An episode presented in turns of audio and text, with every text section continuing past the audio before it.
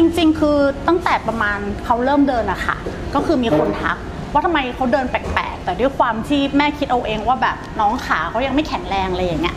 ก็เลยไม่ได้สนใจ สวัสดีค่ะชนิตาคุณวิเศษชนะนะคะก็เรียกง่ายๆว่าแม่หลินละกันค่ะ แล้วก็นี่ลูกชายน้องยูจินค่ะ อายุ 9 ขวบค่ะ สังเกตตอนไหนครับที่แบบเท้าน้องยูจีมีปัญหา จริง ๆ คือตั้งแต่ประมาณเขาเริ่มเดินอะค่ะ ก็คือมีคนทัก ว่าทำไมเขาเดินแปลกๆ แต่ด้วยความที่แม่คิดเอาเองว่าแบบน้องขาเขายังไม่แข็งแรงอะไรอย่างเงี้ยก็เลยไม่ได้สนใจจนช่วงอายุสี่ขวบครึ่งอะค่ะ ก็อาการของน้องก็จะเริ่มชัดขึ้นว่าเขาเดินแล้วก็ล้มล้มเหมือนเข่าเขาอะค่ะ ขัดกัน แล้วก็ตอนกลางคืนเขาก็จะตื่นมาบอกว่าเขาปวดขา ก็เลยเป็นต้นสังเกตว่าเกิดอะไรขึ้นกับขาของน้อง แล้วก็เอารองเท้าน้องมาซักเห็นว่า ส้นของรองเท้าน้องอะค่ะ มันสึกไม่เท่ากัน ก็เลยกังวลใจแล้วว่า แสดงว่าการลงน้ำหนักเท้าน้องเนี่ยมันมีอะไรผิดปกติ ก็เลยพาน้องไปพบคุณหมอค่ะ ลักษณะเท้าน้องเนี่ยจะเอ่อปกติหรือว่าไม่ไม่เหมือนไม่เหมือนคนปกติครับแบบหมายถึงแบบว่าเท้าจะมีลักษณะแบบ คือถ้าโดยปกติคนจะมีอุ้งเท้าจะมีเคิร์ฟขึ้นมาใช่ไหมคะ ก็จะมีตัว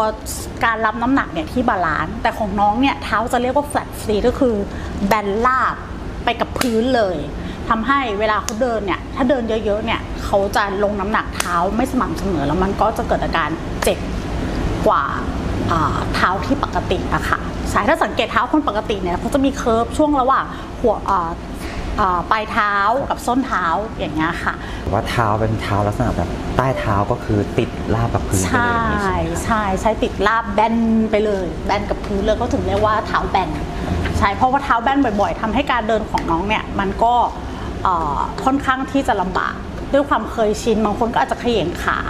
บางคนก็จะค่อยๆ เอาเท้า ข้อเท้าก็จะบิดเข้า อย่างน้องยูจินเนี่ยส้นเท้าเขาจะบิดเข้ามาใช่ทำให้เข่าเขาเนี่ยขัดกันใช่ครับอ่าแล้วแล้วตัวยูจีนนี่รู้สึกไหมว่าแบบเท้าตัวเองแบบผิดปกติตอนไหนรู้สึกไหมยูจินรู้สึกไหมตอนเท้าผิดปกติ เออรู้สึกนะครับบางครั้งเดินแล้วก็ล้มครับ เออแล้วก็ล้มใช่เจ็บไหมครับ เวลาเดินนานๆเจ็บไหมครับ เจ็บครับเจ็บครับ พี่ก็ว่าเจ็บเหมือนกัน เพราะว่าขนาดเราแบบอย่างเงี้ยเดินธรรมดาล้มเรายังเจ็บเลยใช่เขาเริ่มรักษาอย่างไรต้องทำอะไรยังไงบ้างครับ ก็จริงๆ ถ้าคุณแม่สังเกตเร็ว การเริ่มรักษาตั้งแต่2ขวบครึ่งขึ้นไปจะเป็นช่วงที่ทำให้ขาเขาหายได้ดีขึ้น แต่กรณีของดูจินด้วยความคุณแม่ชะล่าใจ ก็มารักษาเอาตอน4ขวบครึ่ง ซึ่งกระดูกเขาเริ่มจะแข็งแรงแล้ว มันก็จะใช้รองเท้าดัดข้อเนี่ยยากอะค่ะ ก็คือต้องพาเขาไปหาคุณหมอเกี่ยวกับเท้าโดยเฉพาะไปพิมพ์เท้า ไปตัดรองเท้า เพื่อรองเท้าเขาเนี่ยก็จะมี ลักษณะของคล้ายๆกับรองเท้าบูทอะค่ะ ประคองข้อเท้าเขาขึ้นมา เพื่อเหมือนจะค่อยๆ ดัดให้เท้าเขากลับมาอยู่ในรูปที่ปกติของอาคนทั่วไปควรจะเป็นนะคะใช่เอ่อแล้ว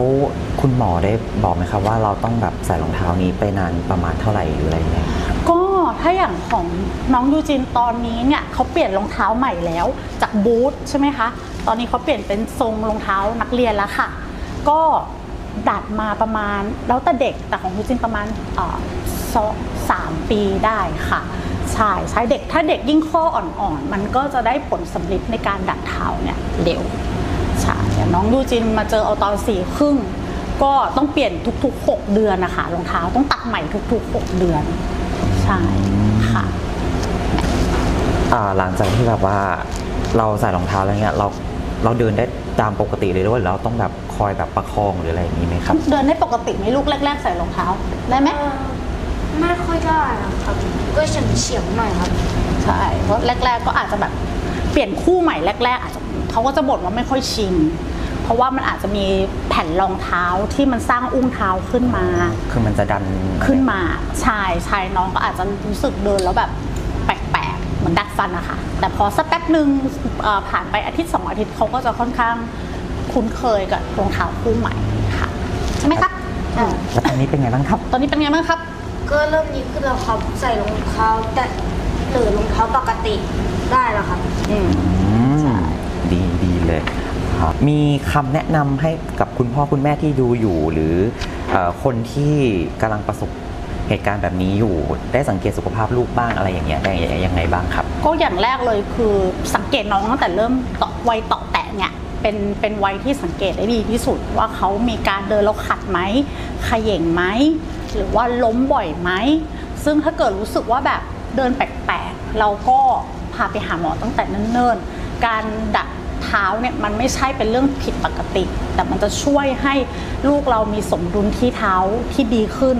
คือมันไม่ได้เป็นโรคร้ายแรง แต่ว่ามันเกี่ยวกับบุคลิกภาพตอนโต เกี่ยวกับกระดูกสันหลังเกี่ยวกับความสูง คือถ้าสมมติเราสังเกตตั้งแต่แรก ๆ การต้องเสี่ยงเงินตัดรองเท้าเนี่ยมันก็จะใช้ระยะเวลาน้อยลง